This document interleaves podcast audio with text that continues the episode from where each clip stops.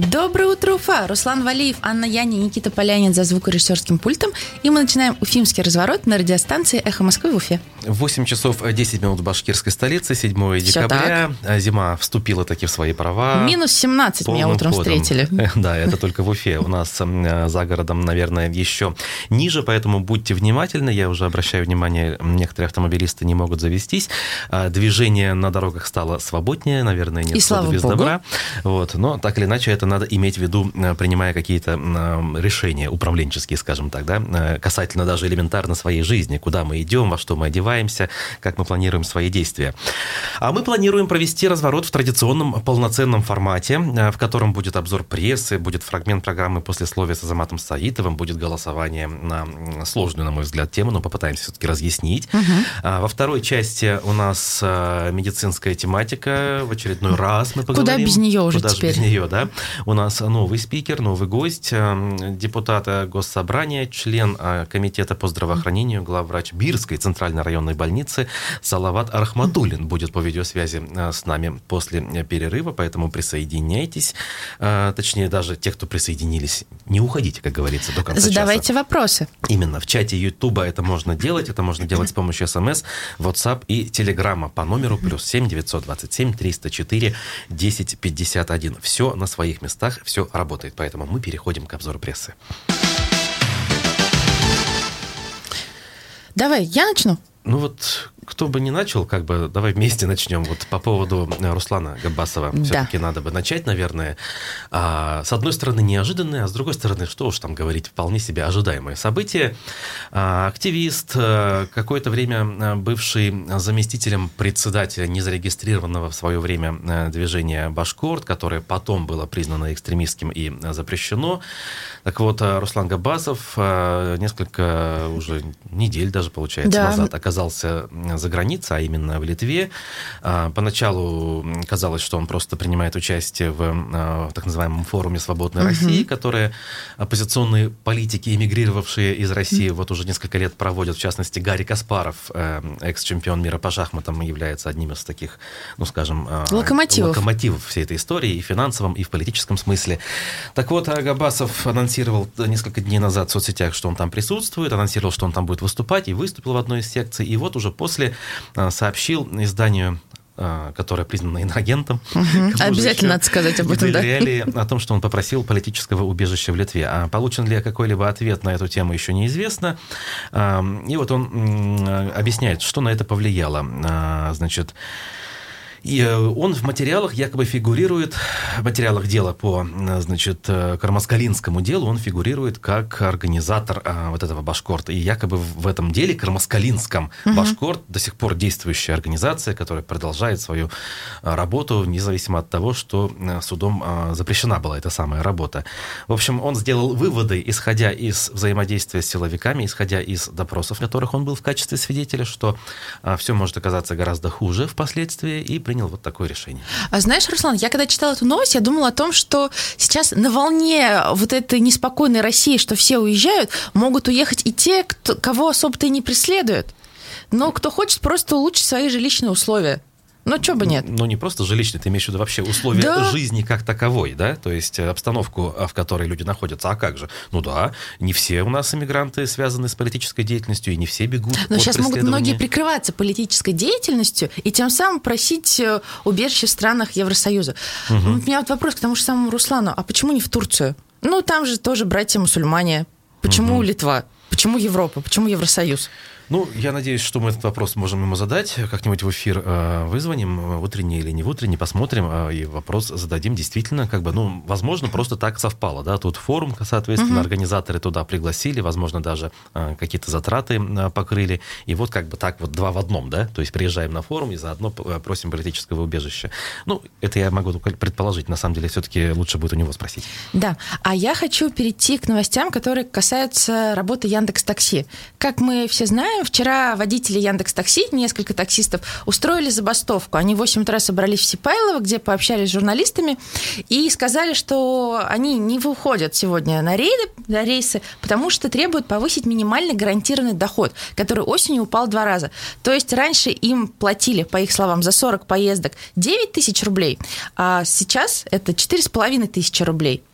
Угу. Компания Яндекс прокомментировала, собственно, вот эту вот забастовку водителей. Пресс-секретарь Яндекса Ася Мелькумова сообщила коммерсанту в Уфе, что сервис работает в штатном режиме, в сервисе нет ограничений по заработку, и доход водителей в Уфе за последний год не снижался. Водители Уфы сейчас зарабатывают в среднем около 400-450 рублей в час в тарифе эконом, заявила она. Также угу. я вчера читала последние новости, что Водители, которые вышли на забастовку, говорят, что их отключили от сервиса Яндекс Такси, и они не могут брать заказы.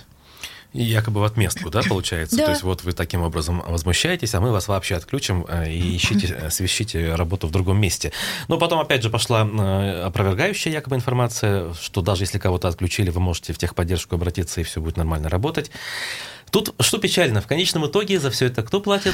Потребители. Потребители, да. То есть э, понятно, что иногда у нас бывали тарифы у Яндекса прям, э, ну, на первый взгляд, неоправданно низкие, да, когда вот мы радуемся, о, низкий спрос, ура, угу. ура. Но чаще всего, когда такси действительно нужно, тарифы довольно-таки высокие. Я тебя полностью поддерживаю. Когда тебе надо проехать куда-нибудь там в 5-6 вечера, ну, условная моя поездка с Новомостовой до Блюхера будет стоить 300-400 рублей. Я не знаю, о чем вот говорят о низких ценах. Вполне себе московские цены, кстати говоря. Тем временем УФА-1 э, пишет, что в Уфу стягивается военная техника, но пугаться не стоит. Э, структура при Министерстве обороны готовит большую встречу. Э, некая военная полиция будет проводить свой форум здесь с участниками из разных регионов России. И для этой цели образцы техники вчера появились в центре Уфы, вот в районе авиационного университета, в частности, фотографии. И я так полагаю, даже не я полагаю, а вот издание пишет, что 13 по 17 декабря все это состоится. подозрительно. Вот. А в то же время Ради Хабиров уехал из республики. Но это опять-таки, я думаю, никак не связано. Он, на самом деле, прибыл с рабочим визитом в Белоруссию. Ага. А, об этом уже сообщает Башинформ, вполне себе официально. А, значит, целая делегация туда отправилась. Глава республики возглавляет нашу делегацию. И цель визита, пишет Башинформ, развитие сотрудничества между органами власти и бизнесом Башкортостана и Белоруссии в сфере нефтехимии, машиностроения, станкостроения, сельского хозяйства, увеличение взаимного товарооборота, расширение промышленной кооперации между предприятиями, взаимное участие в выставочно-ярмарочных мероприятиях, укрепление межрегионального взаимодействия. Господи, планов громадье успеют, нет, все обсудить. Ой, ну да, наверное, успеют. Почему бы не успеть обсудить-то? Другое дело успеть реализовать, учитывая, что ну не факт, что вот руководство Беларуси очень долго останется э, на тех позициях, угу. на которых оно находится. Ну, э, мы знаем, что э, Лукашенко тот самый лидер, который работает очень-очень давно. Я, кстати, помню его даже, наверное, не первый, один из первых визитов в Башкирию. В 2000 году он приезжал Ого, в Уфу. Я даже не знала я, об этом. Как сейчас помню, угу. он встречался с Муртазой Рахимовым, и после этого визита в Уфе появился один единственный э, новенький автобус а, Минского автобусного завода, и он долго ездил и радовал жителей. Слушай, ну появился же. Появился. Выхлоп был. Это вот визуальная часть того визита 21-летней давности. Посмотрим, сколько их появится сейчас. А у меня есть новости про многострадальный Бельский мост. Смотри, правда ПФО пишет, что Управление Федеральной антимонопольной службы приостановило аукцион на капитальный ремонт нашего многострадального моста через Белую. Что же там происходит? С жалобой обратилась московская компания «Пелискер». Эта компания обращает внимание на то, что Уфимское управление по строительству и ремонту дорог и искусственных сооружений ищет подрядчика для капитального ремонта сооружения, но для оценки опыта и квалификации заказчик предложил предоставить исполнение контрактов по строительству и реконструкции особо опасных, технически сложных и уникальных объектов. И вот эта московская фирма считает, что эти требования несопоставимы с предметом закупки и нарушают права участников аукциона. Правда, ПФО напоминает, что вот эта московская компания за полтора миллиарда всего лишь успешно возвела мост в столице Чувашии. Угу. Вот. А здесь они борются за тендер, который 4 миллиарда. И вот эта московская компания считает, что таким образом препятствует выходу на, получается, финальное участие другим компаниям, кому-то своему хотят отдать. Вот сейчас, значит, ФАС у нас все это приостановило, и жалобы будут рассматривать 8 декабря завтра. Ага, ну, остается лишь надеяться, что все-таки по справедливости рассмотрят, угу. и все-таки эти работы начнутся, потому что мы не хотим, как минимум, того, чтобы это затягивалось надолго. Тем временем, э, жители села Туркменева Баймакского района, э, значит, которые жаловались э, на то, что вот у них скот весь отбирается, уничтожается из-за карантина, угу. должны получить помощь в виде продуктовых наборов. Об этом информация у нас на Эхе со ссылкой на значит, официальные данные, которые на оперативке вчера озвучивались. Значит, э, их, дальше цитата по э, радио Хабирову. Их, естественно, жителей, в смысле, волнует вопрос по компенсации, по которой мы уже доложили. Будем отрабатывать, чтобы успеть до Нового года этот вопрос закрыть.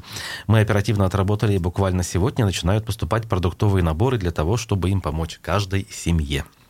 Слушай, ну это замечательно, если это действительно будет реализовано и дойдет до каждой семьи. Ну, вот а не просто будет на словах. Да, и опять же, продуктовый набор, насколько он способен компенсировать э, стоимость э, и выхлоп, скажем так, с одной головы крупного рогатого Мне скота. кажется, это будет ничтожно мало, но в условиях того, что если у человека ничего не осталось, хоть что-то, это уже хорошо, чем ничего.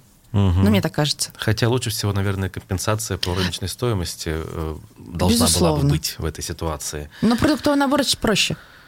Проще, проще. Ну, мы можем себе представить продуктовый набор в виде небольшого пакетика, да, вот, который раздавали, скажем, угу. в период э, начала пандемии в прошлом году пенсионерам. Одна партия, которая приходила, фотографировалась с, с пакетиком, да, и уходила. масло, угу. значит, э, подсолнечного, там, я не знаю, риса, этих самых макарон и все, да, ну, вот не знаю. Такое себе. Ну что ж, время обзора прессы у нас эм, подошло к концу уже, оказывается. Да. И мы должны послушать фрагмент программы после слова с Азаматом Саитовым. У него в гостях был мэр Стерлитамака Рустем Газизов.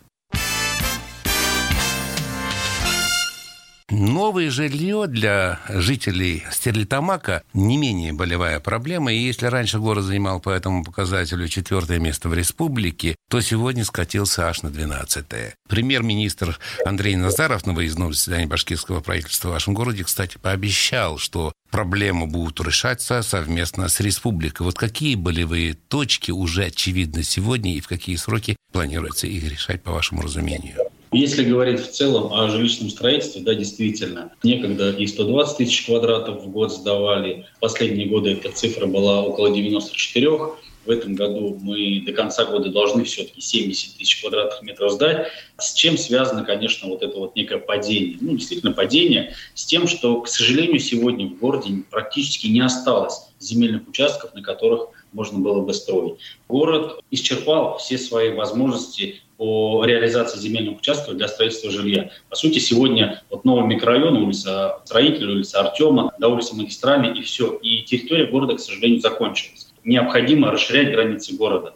Понятно, что расширять за счет Стерлитамакского района. И мы с коллегами это обсуждаем. К сожалению, сегодня для того, чтобы в дальнейшем развивать и строить, нам надо расширять границы. Чтобы не получилась такая ситуация, когда вокруг э, существующего города максимально район начал застраивать малоэтажным жильем, и, к сожалению, город замкнулся в кольце, и развиваться было некуда. А такая перспектива, к сожалению, она сегодня тоже возможна. Поэтому мы говорим о том, что для того, чтобы город рос, для того, чтобы город развивался, ему надо расширить границы. Как раз на эту тему коммуницируем. Понятно, что это процесс не быстрый, это вопрос достаточно серьезный. И э, Стерлитамакский район четко понимает, да, что для них расширение границ города, в том числе сокращение площадей, которые сегодня используются в рамках сельского хозяйства, что это сокращение посевов. И этот вопрос тоже немаловажен, я прекрасно понимаю. Поэтому вот в ближайшей перспективе э, планируем встретиться с коллегами, со Стертамакским районом обсудить возможность расширения в том или ином направлении. Но сегодня у нас э, либо северное направление, либо северо-западное, другого направления нету. Но и смотреть, насколько сегодня возможно это для района. А потом совместно выходить, конечно, с предложением правительства республики для внесения изменений в границ. Это внесение изменений в закон, Э, республики, ну и, соответственно, проведение общественных обсуждений, общественных слушаний. Потому что другого сегодня, к сожалению, не дано. Тертамаку для того, чтобы обеспеченность школ была соответствующая, надо порядка 10 школ построить. А у нас участков земельных под школы всего 3 сегодня. Об этом э, в том числе и говорили застройщики на ассоциации застройщиков здесь у нас Тертамаке о том, что земли, к сожалению, сегодня уже нет. Не перейдет ли к вам болячка уфимская, точечное строительство, когда в центре города начинают втыкать многоэтажки? Вот вы как сами лично к этому относитесь? Вот как раз, чтобы этой болячки не возникало, нужны свободные территории, имеющие инфраструктуру, имеющие коммуникации для строительства, да, и тогда ни у кого не возникнет вопросов и желаний и необходимости, в первую очередь, да, точно застраивать. Во-вторых, мое мнение, Конечно же, точечная застройка, она в любом случае негативно сказывается на городской инфраструктуре, потому что появляется большой объект, который и мощности потребляет городского хозяйства, по водоснабжению и так далее и тому подобное. И в городе становится меньше пространства для реализации каких-либо социально значимых общественных пространств. Да элементарно, детская площадка меньше становится, двор уже становится. Поэтому я, конечно же, в целом против точечной застройки. Но, еще раз говорю, в рамках развития города, к сожалению, при отсутствии свободных площадей уфимская болячка может стать в том числе и стертамакской. А этого категорически допустить нельзя на сегодня. Вы прослушали фрагмент программы «Послесловие». В гостях у Азамата Саитова был мэр города Стерлитамак Рустам Газизов. Ну а мы с вами переходим к интерактивной части. Да, но мы продолжаем так называемую городскую градостроительную да. тему. В каком смысле? Мы хотим напомнить, а, что прямо сейчас а, проходит процедура общественных обсуждений а, проект генерального плана Уфы до 2040 года. Со 2 декабря это все началось, и по 5 января 2022 года жители Уфы смогут оставить пожелания и замечания по проекту генерального плана как в письменном, так и в электронном виде. Написано на сайте, где этот самый генеральный план э, опубликован. За более подробной информацией можно обратиться в администрацию районов Уфы и глав архитектуру города. Имейте это в виду. Угу. Значит, э, генплан Уфы до 2040 года разработал Институт генплана Москвы. В это... генпланах можно запутаться, Руслан. Да, ну в данном случае надо понимать. Москвичи, короче говоря, для уфимцев сделали генплан. Угу. Это такая карта большая, интерактивная, можно тыкать на разные районы города, и нам лесные, и зеленые, и разные зоны, и видеть, э, какова площадь этой зоны и что э, эта площадь должна представлять из себя вот к 2040 году. Непростая история, чтобы это все изучить, но, на мой взгляд, все-таки ответственные граждане должны обращать на это внимание и каким-то образом принимать участие. Но не все со мной согласны. вот сейчас мы должны определить с помощью голосования, э, какова доля тех, кто все-таки считает, что смысл в этом есть. Давай. Друзья, если вы считаете, что э, нужно э, и имеет смысл горожанам так или иначе участвовать в обсуждениях генерального плана, даже если люди не являются архитекторами, архитекторами, урбанистами и так далее. Просто потому, что это как бы наш город, мы его любим, мы его обязаны как-то благоустраивать хотя бы своим деятельным участием в обсуждении. Если вам эта точка зрения близка, то ваш телефон 262 72 47. Если же вы считаете, что обсуждение генплана это столь же бессмысленное занятие, я не знаю, как, э, я не знаю, считать звезды на небе, то ваш телефон 262 72 48. Голосование. Процесс пошел обсуждать генеральный план, вносить свои предложения, а, участвовать в дискуссиях важно, нужно, и вы лично готовы это делать. А, в этом случае ваш телефон 262 72 47. Если вы считаете это бессмысленным занятием, а, как толочь воду в ступе, все равно все решат без вас. И вообще, даже если этот генплан окажется очень замечательным и красивым, все равно по факту мы будем жить по-другому, потому что сегодня власть одна, завтра другая. Кому... Каждый захочет новый генплан. Конечно, да. И этот генплан план можно вполне себе не соблюдать, считаете вы, поэтому это бессмысленно.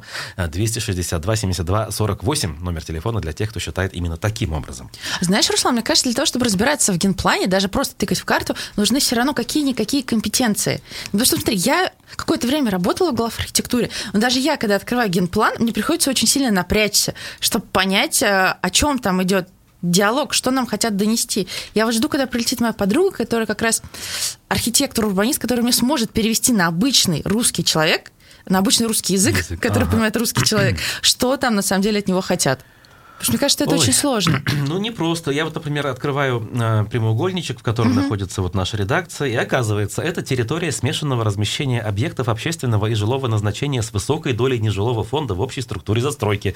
Территория с преобладанием жилой застройки, в границах которых расположены крупные общественные объекты общественного значения. А, а да, все, все поняли, да? Прекрасно. Ну вот, к сожалению, да, э, информативности в этом смысле недостаточно. Есть площадь, есть порядковый номер, есть даже индекс вот у этого. Нужен нашего Перевод квартала. на обычный русский язык, человеческий, обывательский, житейский. Иначе mm это очень сложно понимать. Э, ну вот какие фантазеры, пишет нам Артур. Кто будет серьезно рассматривать предложение горожан? Задается он вопросом и э, смайлик присылает, э, видимо, имея в виду, В этом что... есть доля истины, я бы сказала. Ну, вот поэтому мы и голосуем. Еще раз напомню, 262 72 47 номер телефона для тех, кто все-таки рассматривает изучение и рассмотрение генплана как серьезную задачу, в которой каждый должен участвовать. Для тех, кто считает, что это совершенно бесполезное дело, не нужно тратить на него время, 262 72 48 что ж, итоги. Итоги у нас следующие. Аж 78% Ого. выбрали первый вариант. Говорят, нужно и будем участвовать. И лишь Молодцы. 22% говорят, что это бесполезно. Уходим на московские Отрадно. новости, вернемся. а потом уфимские и вернемся после перерыва. Уфимский разворот на радиостанции «Эхо Москвы» в Уфе. Руслан Валиев, Анна Янь и Никита Полянин за звукорежиссерским пультом. И мы продолжаем. Мы продолжаем вместе с нашим э, гостем, собеседником, э, который к нам подключился по э, видеосвязи. А, депутат Госсобрания Башкортостана, член а, Комитета по здравоохранению, главврач а, Бирской центральной районной больницы или Бирского округа, как вы говорите, да, вот тут хотелось бы уточнить. Салават Рахматулин вместе с нами. Доброе утро. Руслан, доброе утро. Хайрлерте, Катерле Дуфтар. Ну, как говорится, э, вопрос э, о том, что округ, это мы говорим о том, что я как главный штатный специалист э, являюсь, руковожу округом, это у нас шесть районов, Аскина, Бураева, Болтачева, Бирск, Мишкина, и, и являюсь параллельно главврачом Бирской ЦРБ. Угу, понятно. Это как бы некая такая дополнительная общественная нагрузка получается по поводу округа. нагрузка. Угу. Угу. Ну что ж, вот мы всякий раз обсуждаем э, ситуацию с медициной больше как-то вот в Уфе, в центральных каких-то крупных медицинских учреждениях, а по селам, э, ну, не так много информации. Могу сказать, что вот по вашей зоне у нас за последние пару лет, ну, наверное, были лишь жалобы жителей, э, жителей села Чураева э, Мишкинского района, которые все переживали, что вот э, больницу у них свою закрывают, которую да. они строили всем миром в свое время, и теперь они будут вынуждены ездить э, в Мишкино, а это 70 километров, и это все все очень сложно и так далее. Как сейчас дела вот с этим э, вопросом? Что касается Чураева, там не больница, там сельская врачебная амбулатория, э, когда речь идет о том, что укрупнение, это же процесс идет с давних времен еще, а когда были участковые больницы, когда главврачи участковых больниц были, и потихоньку, потихоньку идет централизация процессов. Это связано с технологическим процессом и с тем, что население выезжает э, с а с, с деревень, конечно, как говорится, э, специалистов не хватает, и происходит э, процесс оптимизации. Они в ряде случаев, конечно, обоснованы, в ряде случаев, ну, если нет специалиста, как там, э, кто будет лечить? Больницу-то можно оставить, а лечить кто ее будет и содержать. А с другой стороны, конечно, есть процессы оптимизации, которые, возможно, вот коронавирус нам продемонстрировал, что можно было, конечно, некоторые процессы оптимизации не так ускорять и, конечно, организовать работу таким образом, чтобы и на населению тоже э, учитывать мнение населения. А скажите, пожалуйста, вот мы коснулись сейчас молодых специалистов, а как у вас обстоят дела с ними? А есть ли у вас молодые специалисты, охотно ли они приезжают из Уфы а в другие города республики? На каких условиях они приезжают? Как вот с этим дело обстоит? Ну, ситуация сложная, на самом деле. И она, ситуация сложна на федеральном уровне. Это федеральная повестка. Понятно, что молодежь хочет э, зарабатывать хорошую, достойную зарплату, получать. Организация э, социальных услуг э, на месте для того, чтобы у них была инфраструктура, согласно которой они могли бы организовать свой семейный быт, там, э, э, растить детей. Э, к сожалению, в ряде наших населенных пунктов этого организовать э, крайне сложно. И э, что касается заработной платы, тоже, то есть э, предложить достойную зарплату, это какими-то дополнительными стимуляциями, предоставление жилья, детского сада, а, значит, какие-то доплаты, дополнительные какие-то нагрузки. э, те же самые, там, допустим, сельский, сельский доктор, там какие-то за, за, пытаться затаскивать. Но молодежь не, сильно не стремится, на самом деле, а, в районы, и приходится с этим считаться, как-то изыскивать возможности, стараться сохранить существующие кадры для того, чтобы а, ну, профессионалы не уходили. И, конечно, чтобы не было вакантных мест, особенно, вот, допустим, тяжелейшая ситуация у нас в республике, ну и, в принципе, в России целиком это по фельдшерско-акушерским пунктам. Там действительно эта проблематика. Здания мы построили, цифровизировали, цифровизировали даже, а, но новый объект подключен ко всем коммуникациям, а фельдшера, как говорится, а, уговорить. А если уговорил, то фельдшер так вот э, будет с тобой разговаривать, ну вот я здесь сижу, если что, я напишу заявление и уйду. Э, мы с этим сталкиваемся, главврачи ежедневно. А скажите, пожалуйста, как бы вы могли охарактеризовать нынешних выпусков медицинского вуза? Выпускников. Выпускников, да. Ну, то есть вот какие кадры выходят? Потому что у нас принято сейчас ругаться, да, говорить, что все плохие, ничего не знают. Вот раньше школа там врачей была лучше. А что вот по факту вы видите? Вот вышел выпускник, отучился, а дальше что? Как вы можете про него сказать? Я длительное время проработал в медицинском университете, я работал э, долгие годы проректором медицинского университета, я с этой ситуацией сталкивался и прекрасно понимаю, о чем идет речь. То есть вопрос качества. А когда мы периодически от советской системы переходили на баллонскую систему обучения, да, это определенные нововведения, которые привели к тому, что а, много мы упустили, и многие моменты, которые были в советской системе образования, были э, эффективными на самом деле. Но мы от них отказались. С баллонской системы сейчас переходим на новые форматы, и все время вот эти переходы. А, когда мы говорим, что, допустим, в Европе существуют университеты, которые там столетиями да, а, не меняют свои курсы и политику, и образовательную систему, а у них настроена в совершенно другом формате, конечно, мы все время начинаем где-то в каких-то моментах экспериментировать, и это не дает должного эффекта. Конечно, привносим новые, а выпадают очень важные процессы, которые были сформированы традиционно. И, конечно, а, уход, уход кадров, мы сейчас опираемся на специалистов, которые Э, э, возрастные достаточно, и это э, костная достаточно публика. Вы сами знаете, университетская система, когда там профессор там 70-75 лет за кафедрой, и он там помнит, как правильно лечить людей там по методикам там 80-х годов, да, ну, дело в том, что нужно постоянно образовательный процесс усиливать, и каждый ученый, каждый преподаватель должен повышать свой уровень квалификации. Если мы будем работать со старыми клише, конечно, мы столкнемся с ситуацией, что мы потеряем Э, квалифицированные кадры, мы будем выпускать э, слабых специалистов. Угу. Знаете, теперь все-таки вот к э, тому, за что вы отвечаете, скажем, да, ситуация с коронавирусом и э, сельская медицина.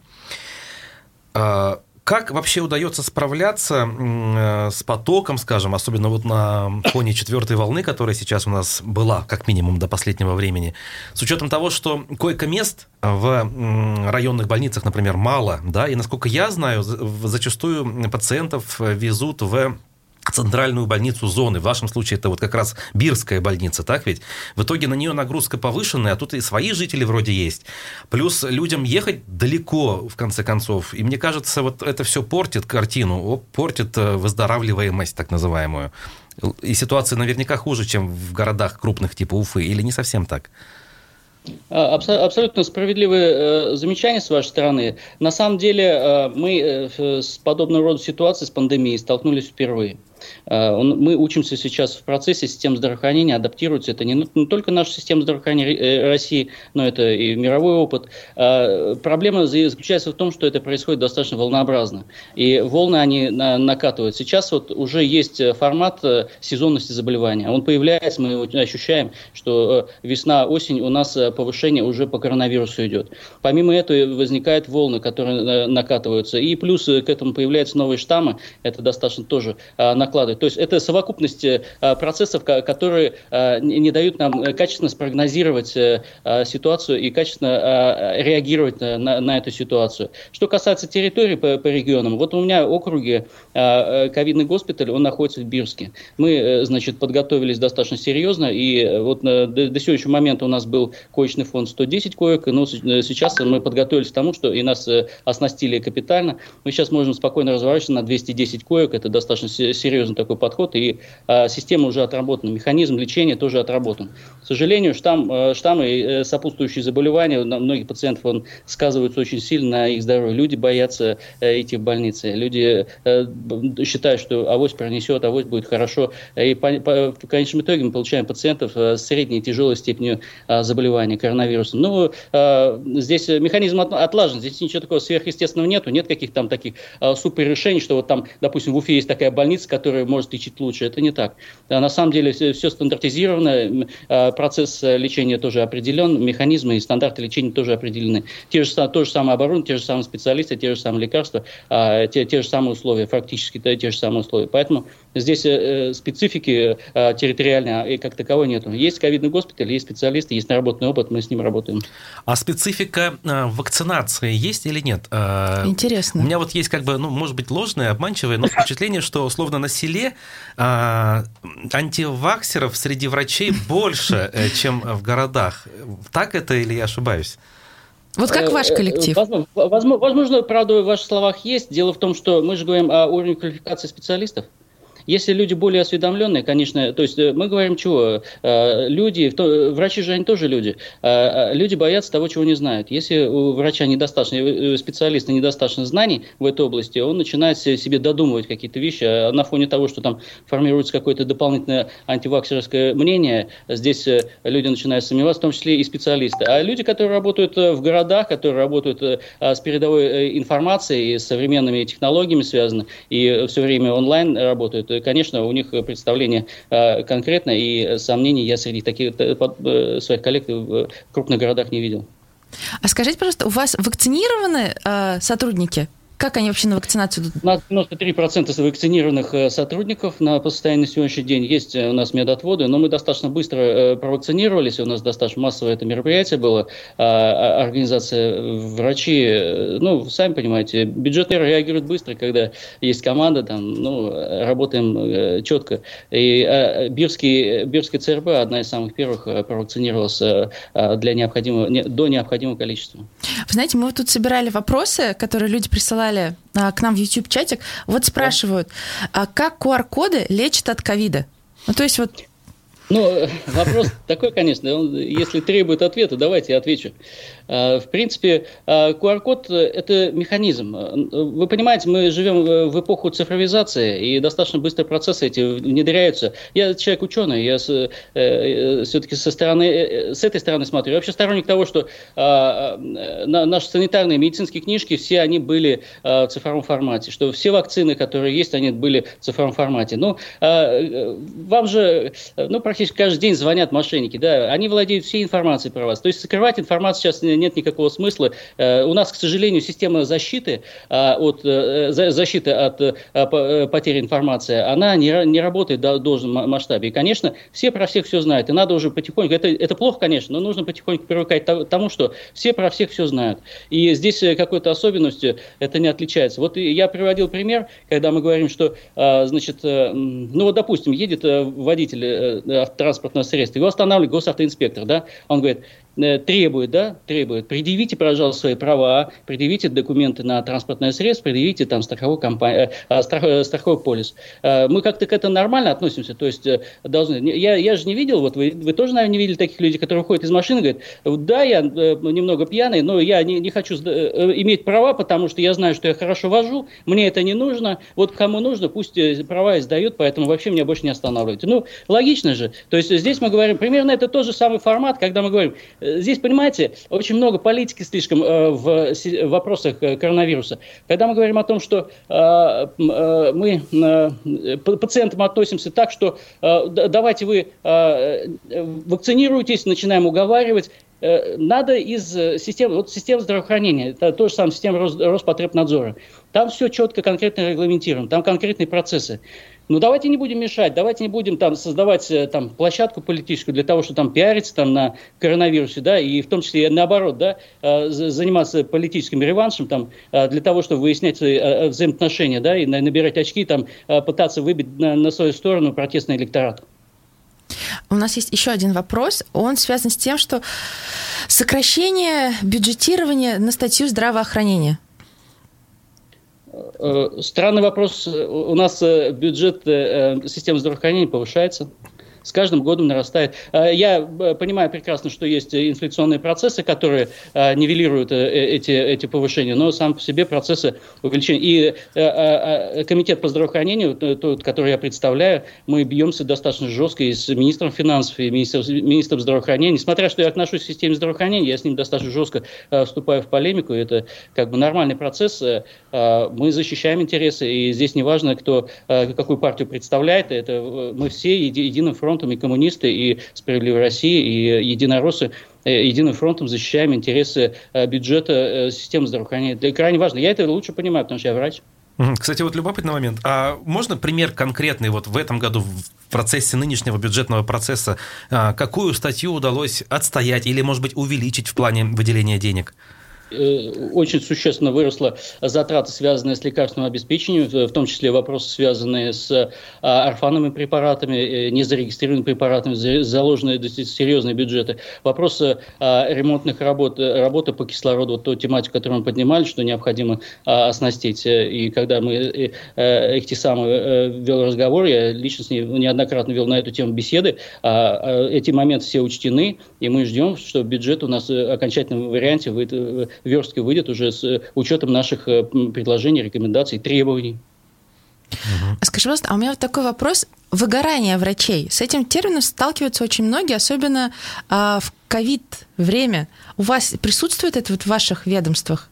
Как вы с этим это справляетесь? Присуще, это присуще было первым этапом Сейчас уже как-то более стагнировался этот процесс. Понятно, что выгорание, оно в принципе профессионально существует. А в первом этапе, когда ну, не знали, что делать. Вот понимаете как? Вот я работал в Языкской центральной районной больнице, когда выходил, э, надо было выезжать пациенты, пациенты выписывают с ковидных госпитализов, и э, они едут домой, им нужно делать перевязки. А, врачи, в том числе, ну, в основном там, конечно, возрастные врачи, а, ну, побаивались, да, там, вот э, больничный возьму я, там, я говорю, никуда не денется, все равно коронавирус останется. И мне приходилось самому переодеваться, сам садился в скорую, ехал и сам делал перевязки. Потихоньку-потихоньку. Люди э, боятся. Э, вот э, людьми вот, э, в процессе выгорания движет страх. Э, страх и переживания э, за, за жизнь э, на фоне, особенно если возраст доста, доста, возрастные, если, допустим, какие-то сопутствующие заболевания, люди боятся там потерять все. И, конечно, это психоэмоциональная нагрузка. А так физически работа обычно стандартно врачебная. Угу. Знаете, вот э, недавно э, у нас такая проблема возникла, ну не у нас, точнее, у наших эм, слушателей, что ли. А, хотелось бы ваше отношение по этому вопросу. Смотрите, существует э, бюджетное финансирование создания различных диагностических, я не знаю, комплексов. Например, МРТ покупает бюджет в ту или иную больницу. Но существует практика, когда МРТ-кабинет организуют частники на арендованной площади какой-нибудь больницы. И вот здесь вот на мой взгляд, некий конфликт интересов. С одной стороны, хорошо, частники решили вопрос за государство, да, купили за свой счет МРТ и оказывают населению услуги в том числе по э, страховой медицине. С другой стороны, как бы вот государство говорит, что частники, они э, весь объем не отрабатывают, поэтому давайте-ка мы лучше свое МРТ купим за кучу миллионов рублей, и тогда всем будет хорошо. На ваш взгляд, какой правильный выход из этой ситуации? Не только по поводу МРТ, а вообще, в принципе, диагностики?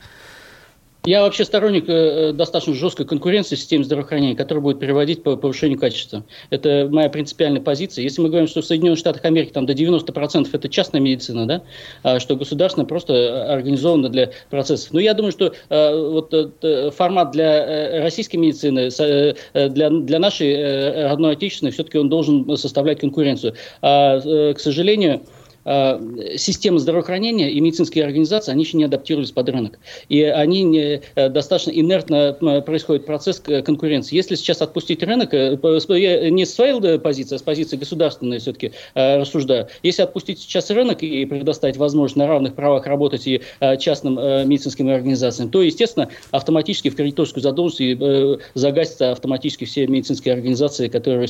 Это, конечно, здесь и человеческий фактор, как менеджмент среагирует, Э, но подход. Понимаете, какая ситуация? Вот э, э, сознание наших руководителей системы здравоохранения, главврачей многих, все еще остается система советской, значит, бюджетной системы, да, то есть бюджетная организация. На самом деле, вот де-факто, если вот рассмотреть, любая медицинская организация государственная, она э, работает как частная. То есть мы зарабатываем деньги. Это фонд обязательного медицинского страхования, внебюджетные фонды. Да? А по совокупности вот заработали, заработали. Надо ставить предел, то, что мы можем заработать по фонду, не более того. Но все остальное мы должны заработать, и нас штрафуют. Э, фактически это коммерческая организация, также работает по такому принципу. И перестроиться, что вот бюджетирование, как было раньше в советские времена, э, вот у тебе на, на год определили бюджет, и ты должен до конца года его освоить. И, ну, ну, самая главная задача кассового исполнения. А сейчас ситуация совершенно другая. Ну, не заработать заработал, не заработал, у тебя кредиторка появилась, и вот с ней бейся. А, и, к сожалению, вот еще пока нету достаточно э, пула а, э, менеджеров в системе здравоохранения государственной, которые могли бы вот эту тему подхватить и создать конкуренцию. Но я сторонник конкуренции, потому что здесь достаточно жестко нужно будет выходить. И то, что касается МРТ, я с вами согласен, что МРТ осуществляется закуп их согласно стандартов обеспечения медицинского, но без учета того, что появляются частные организации, которые обеспечивают. И и зачастую это простаивает. А и когда закупают МРТ, не всегда закладывают бюджет, э, его там обслуживание, там ремонтные работы и все такое прочее. И он себя не, не, не окупает, не, не отбиваются МРТ. Это нужно крупные клиники ставить. И действительно, вопрос маршрутизации ключевым. Если частники открываются, это просто замечательно. Угу. Буквально тут вот много, конечно, э, пишут, но я сокращу. Э, с учетом оптимизации, которая в последнее время идет у нас в республике, в частности, анализы теперь э, дольше у людей обрабатываются, хотя вроде как на местах можно больше видов сдавать. Как вам вот это изменение? Оно в итоге на пользу пошло или не совсем? Коротко, у нас э, полминуты до конца. Для, для этого просто нужно а, понимать, э, как происходят процессы. А, вопрос маршрутизации. Здесь ведь, э, когда, допустим, в какой-то центральной районной больнице а, взяли анализы, когда собрали эти анализы, как они собрали, куда их положили, где держали и через сколько времени их отвезли. Бензин есть у машины, нет бензина у машины, да? То есть это же оптимизация, это вот система управления. Это, если правильно это выстроить систему, она должна работать. Она сейчас дает сбои, и, конечно, люди это замечают. И, То есть, ну, шансы на то, что это будет работать нормально, есть. Конечно, то есть это просто угу. технические моменты, которые нужно регулировать. Спасибо, Спасибо вам. К время истекло. Главврач э, Бирской центральной районной больницы, депутат Госсобрания Салават Рахматуллин был вместе с нами. У микрофона Анна Яни. Руслан Валеев, Никита Полянин. Пока-пока. До встречи на Эхе.